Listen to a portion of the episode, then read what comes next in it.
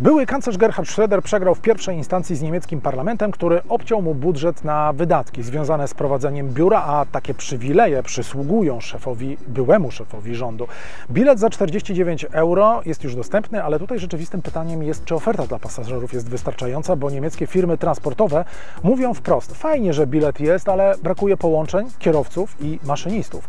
Zastanowimy się także nad tym, dlaczego Turcy, którzy mieszkają w Niemczech, tak bardzo popierają prezydenta Erdołana, zwłaszcza w kontekście zbliżających się wyborów w Turcji, a te odbędą się 14 maja. W Berlinie mogą już oni oddać swój głos, no i Turcy masowo idą do wyborów.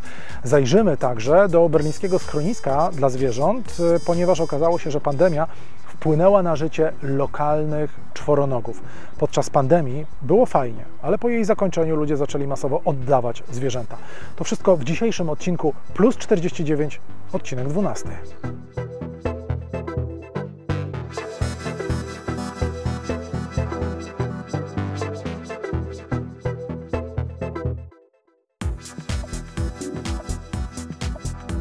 Cześć, witajcie w pierwszy majowy weekend w Berlinie. Nazywam się Tomasz Lejman i jestem korespondentem Polsatu i Interi w Niemczech. W Interi już w zeszłym roku, a konkretnie 18 maja, pisałem o dość zaciętej dyskusji na temat byłego kanclerza Schrödera, który po przejściu na polityczną emeryturę zaczął pracować na rzecz rosyjskich spółek państwowych. Pracę w Nord Streamie, przypomnę, osobiście zaproponował mu Władimir Putin. Podobno, ale, nieoficjalnie, ale oficjalnie tego nie wiemy, rocznie Schröder dostaje tam nawet do miliona dolarów. Jednocześnie były kanclerz no, otrzymuje też pieniądze od niemieckiego rządu, właśnie jako były kanclerz. I chodzi tutaj o, emerytu, o emeryturę wysokości 7 tysięcy euro miesięcznie oraz blisko 400 tysięcy euro na e, biuro i pracowników rocznie. W zeszłym roku e, wokół byłego kanclerza zrobiła się niezła awantura i słusznie, bo niemiecki parlament uznał, że Schröder zajmuje się przede wszystkim biznesem a jako były kanclerz, no nie działa na rzecz Niemiec, co powinien robić. Każdy były prezydent i każdy były kanclerz w Niemczech ma budżet na cele reprezentacyjne, bo teoretycznie na emeryturze ci czołowi politycy, no właśnie jeżdżą na liczne konferencje międzynarodowe i kreują dobre imię kraju. A w przypadku Schrödera no było inaczej, bo nie tylko w ostatnim momencie swojej kadencji jako kanclerz doprowadził do podpisania umowy o budowie Nord Streamu, ale jeszcze zaczął pracować dla y, tej spółki, nie robiąc nic na rzecz państwa jako były kanclerz. No i niemiecki parlament postanowił obciąć mu kasę na biuro i na pracowników. I tutaj pojawiły się wątpliwości po prostu. Czy ta kasa nie jest wykorzystywana do innych celów, właśnie tych biznesowych? Gerhard Schröder wściekł się niesamowicie i postanowił pójść przed sąd, by zawalczyć o swoje pieniądze, o te pieniądze państwowe, które jak uznał należą mu się jak psu Buda. Sprawa trafiła do berlińskiego sądu administracyjnego. Były kanclerz, powołując się na artykuł trzeci niemieckiej ustawy zasadniczej, mówiącej w tym punkcie o równouprawnieniu i o tym, że nie powinno być dyskryminacji, stwierdził, że jest dyskryminowany, ponieważ Wszyscy inni kanclerze i prezydenci, ci byli, mają przywileje finansowe ze strony państwa, a jemu je odebrano. Między wierszami wiadomo, że chodzi o odebranie mu przywilejów za stosunek do Putina i do wojny na Ukrainie. Tak też on twierdzi. Sąd odrzucił skargę byłego kanclerza, jednakże jest to pierwsza instancja, więc Schroeder ma prawo się od tej decyzji odwołać. Wkrótce w Plus 49 opowiemy o wyborach w Turcji, ale w kontekście Niemiec. I tutaj zastanowimy się, dlaczego poparcie dla prezydenta Erdołana jest wyższe wśród Turków mieszkających w Niemczech niż wśród tych, którzy mieszkają w samej Turcji. Po pandemii schronisko w Berlinie ma problem, ponieważ ludzie masowo oddają swoje czworonogi. Wszystko wyjaśnię, ale najpierw wrócę jeszcze do tematu taniego biletu, który przyciągnął nowych pasażerów, ale postawił też nie lada wyzwanie przed przewoźnikami. Bilet za 49 euro działa. Na nim można jeździć. Sprzedano już blisko 3 miliony takich sieciówek. Szczególnie intensywny był szturm na te bilety 1 maja. Był on tak wielki, że przeciążył serwery Deutsche Bahn, ponieważ ludzie masowo podejmowali decyzję o podpisywaniu abonamentu. Przypomnę Wam tylko, że wszelkie wskazówki dotyczące tego, jak można kupić ten bilet, na co trzeba uważać, bo tych haczyków jest naprawdę sporo, znajdziecie e, w 11 odcinku plus 49. Teraz jednak o innym aspekcie. Mimo, że bilet jest, przewoźnicy zwracają uwagę na inny problem. Od miesięcy słyszymy o wykreślanych z rozkładów jazdy kursach autobusów, pociągów itd. Tak ze względu na brak personelu, ale nie tylko. Problem zatrudnienia nie jest jedynym naszym problemem, ale faktycznie szukamy wielu kierowców. Chciałbym jednak zwrócić uwagę, że przez wiele lat w Niemczech zaniedbywano infrastrukturę drogową i kolejową, którą trzeba nie tylko wyremontować, ale także rozbudować, jeśli chcemy zyskać nowych pasażerów. Konieczne będą też duże inwestycje w tabor przyjazny środowisku, zatem te trzy punkty są istotne, by projekt odniósł sukces.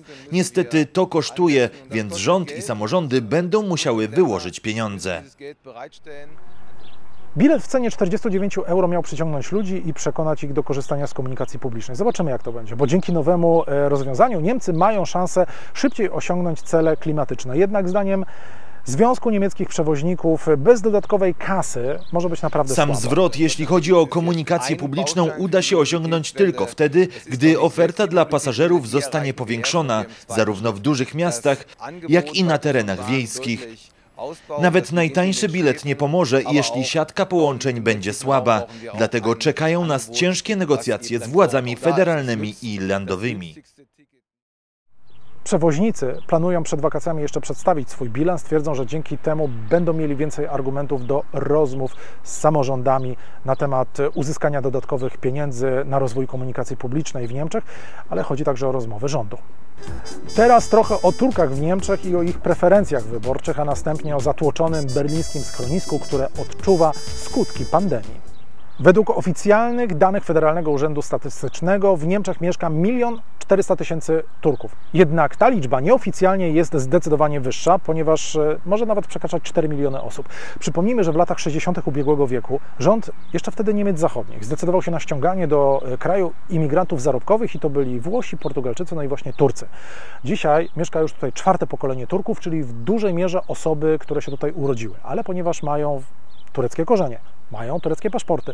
Mogą takie osoby brać udział w wyborach zarówno prezydenckich, jak i parlamentarnych w Turcji, a te już odbędą się 14 maja. Turcy za granicą głosują już od 8 dni. No i z tych zagranicznych wyborów jakby nie patrzeć, cieszy się obecny prezydent Recep Tayyip Erdoğan. Dlaczego? Ponieważ e, podczas ostatnich wyborów e, w Niemczech prawie 68% wyborców tutaj zarejestrowanych oddało głos właśnie na niego, gdy w sumie otrzymał prezydent Erdoğan 52% poparcia, co oznacza, że poparcie w Turcji było niższe niż tutaj. Dlaczego tak się dzieje? Powodów jest kilka. Są problemy, na które po prostu Turcy za granicą patrzą inaczej niż ci, którzy mieszkają w kraju, bo ich nie dotyka e, bezpośrednio problem gospodarczy, szalejąca e, inflacja w Turcji. Najczęściej przyjeżdżają takie osoby w odwiedziny do swojej ojczyzny jako turyści, mają w portfelu stabilną walutę, czyli euro, no i za te pieniądze takie osoby po prostu mogą sobie na więcej pozwolić niż przeciętny Turek w Turcji. Ponieważ e, nie mieszkają na miejscu, inaczej subiektywnie patrzą na to, w jaki sposób ich ojczyzna się zmienia. Nie mają do czynienia z dyskryminacją polityczną, na którą narzeka wielu Turków. Niemieccy Turcy, jak często nazywają ich rodacy, pochodzą lub ich rodziny pochodzą bardzo często z regionów, które wspierają obecnego prezydenta, a to środkowa i wschodnia Turcja. Wyborcy prezydenta Erdoana to też bardzo często ludzie z podstawowym i średnim wykształceniem, co też wpisuje się w te niemieckie statystyki, bo według ostatnich danych rządu federalnego tylko 18% mieszkających tutaj Turków ma wyższe wykształcenie, co oznacza, że te wyniki są dwa razy gorsze niż w przypadku e, Niemców. Dlaczego tak jest? To już osobna historia, ale to tłumaczy, skąd bierze się tak duże poparcie dla obecnych władz. I jest jeszcze też jeden aspekt. To inne spojrzenie na prezydenta Erdołana w kraju i za granicą. Bo w Turcji patrzy się na niego przez pryzmat codziennych problemów i polityki wewnętrznej, co oznacza, że jest bardziej krytykowany. A w Niemczech bardzo często patrzy się na niego przez pryzmat taki bardziej międzynarodowy. Wiadomo, że Recep Tayyip Erdoğan bardzo lubi boksować się z europejskimi politykami, co podoba się wielu Turkom. A jednym z powodów tego, że im się to podoba, jest to, że czują się tutaj dyskryminowani w takim życiu codziennym w Niemczech. A ponieważ e, nie czują wsparcia ze strony polityków i tych europejskich, i tych niemieckich, to kibicują Erdoganowi. Uważają go za takiego swojego bohatera. Już dziś zapowiadam powrót do tego tematu, bo będę relacjonować wybory w Turcji dla Polsatu i dla Interi ze Stambułu. Przyjrzę się sytuacji politycznej w kraju, ale także będę szukać odpowiedzi na pytanie, dlaczego Turcja inaczej patrzy na Rosję niż my w Europie oraz w jakim kierunku pójdzie Ankara po wyborach. Teraz opowiem o czworonogach z berlińskiego schroniska, które zresztą jest przepiękne, bo zwierzęta żyją tam naprawdę w bardzo dobrych warunkach. Jednakże, no jakby nie patrzeć, nic nie zastąpi tego właściciela, do którego zwierzęta są e, przywiązane, niezależnie od warunków. A z tym jest tutaj niestety problem, bo jak się okazuje, w ostatnich miesiącach do schroniska zaczęli zgłaszać się ludzie, którzy chcą oddać swoje zwierzęta po pandemii. W ubiegłym roku e, tak dużo osób oddawało zwierzęta, że wstrzymano nawet przyjmowanie kolejnych e, zwierząt, ponieważ po prostu nie było miejsca, nie było miejsca na zakwaterowanie. Dlaczego nagle po tym, jak pandemia stała się przeszłością, ludzie już nie chcą mieć zwierząt? W stolicy Niemiec szczególnie. Zadaliśmy to pytanie dyrektorce schroniska. W czasie pandemii, co zauważyliśmy również u nas w schronisku, wiele osób zdecydowało się na zakup lub przygarnięcie zwierząt, prawdopodobnie by jakoś przetrwać ten trudny czas w domu. Wtedy panowało przekonanie, że mamy więcej czasu i przede wszystkim jesteśmy w domu, więc pies czy kot to dobry pomysł. Gdy restrykcje zostały najpierw poluzowane, a potem odwołane, wiele osób uznało, że teraz ma mniej czasu dla swoich podopiecznych i na ich szkolenie. W przypadku małych zwierząt, takich jak króliki czy ptaki, po pandemii wiele osób po prostu nie było zainteresowanych posiadaniem tych zwierząt.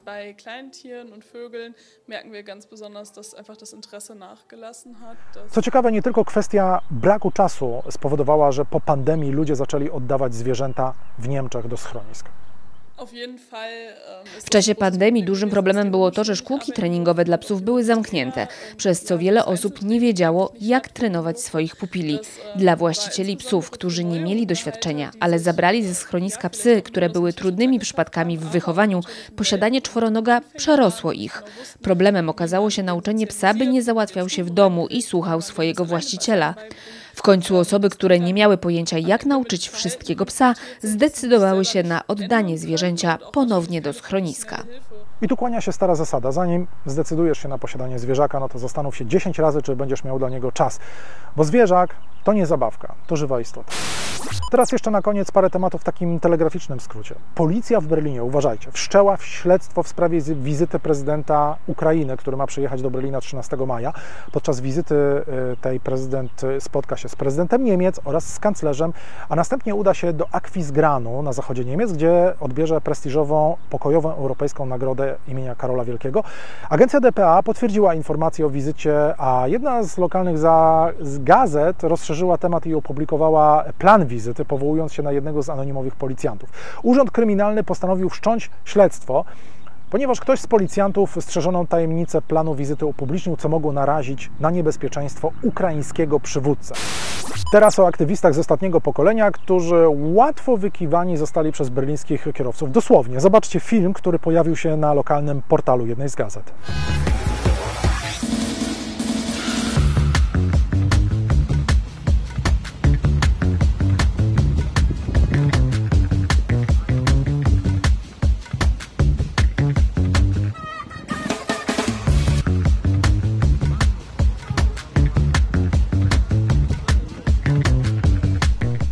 Dla tych, którzy słuchają naszego podcastu w wersji audio, podpowiem tylko, że na jednym z głównych e, placów w Berlinie, gdzie aktywiści przykleili się do asfaltu, kierowcy po prostu zaczęli omijać blokadę, jeżdżąc po trawniku na środku placu, co mocno zaskoczyło samych aktywistów.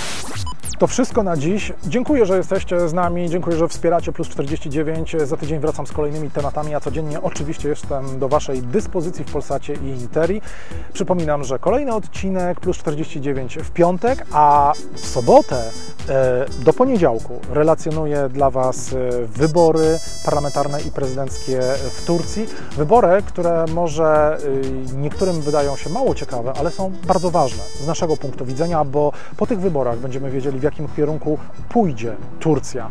Czy będzie zbliżać się do Rosji, czy raczej od Rosji się jednak będzie oddalać. Życzę miłego weekendu, trzymajcie się, tschüss.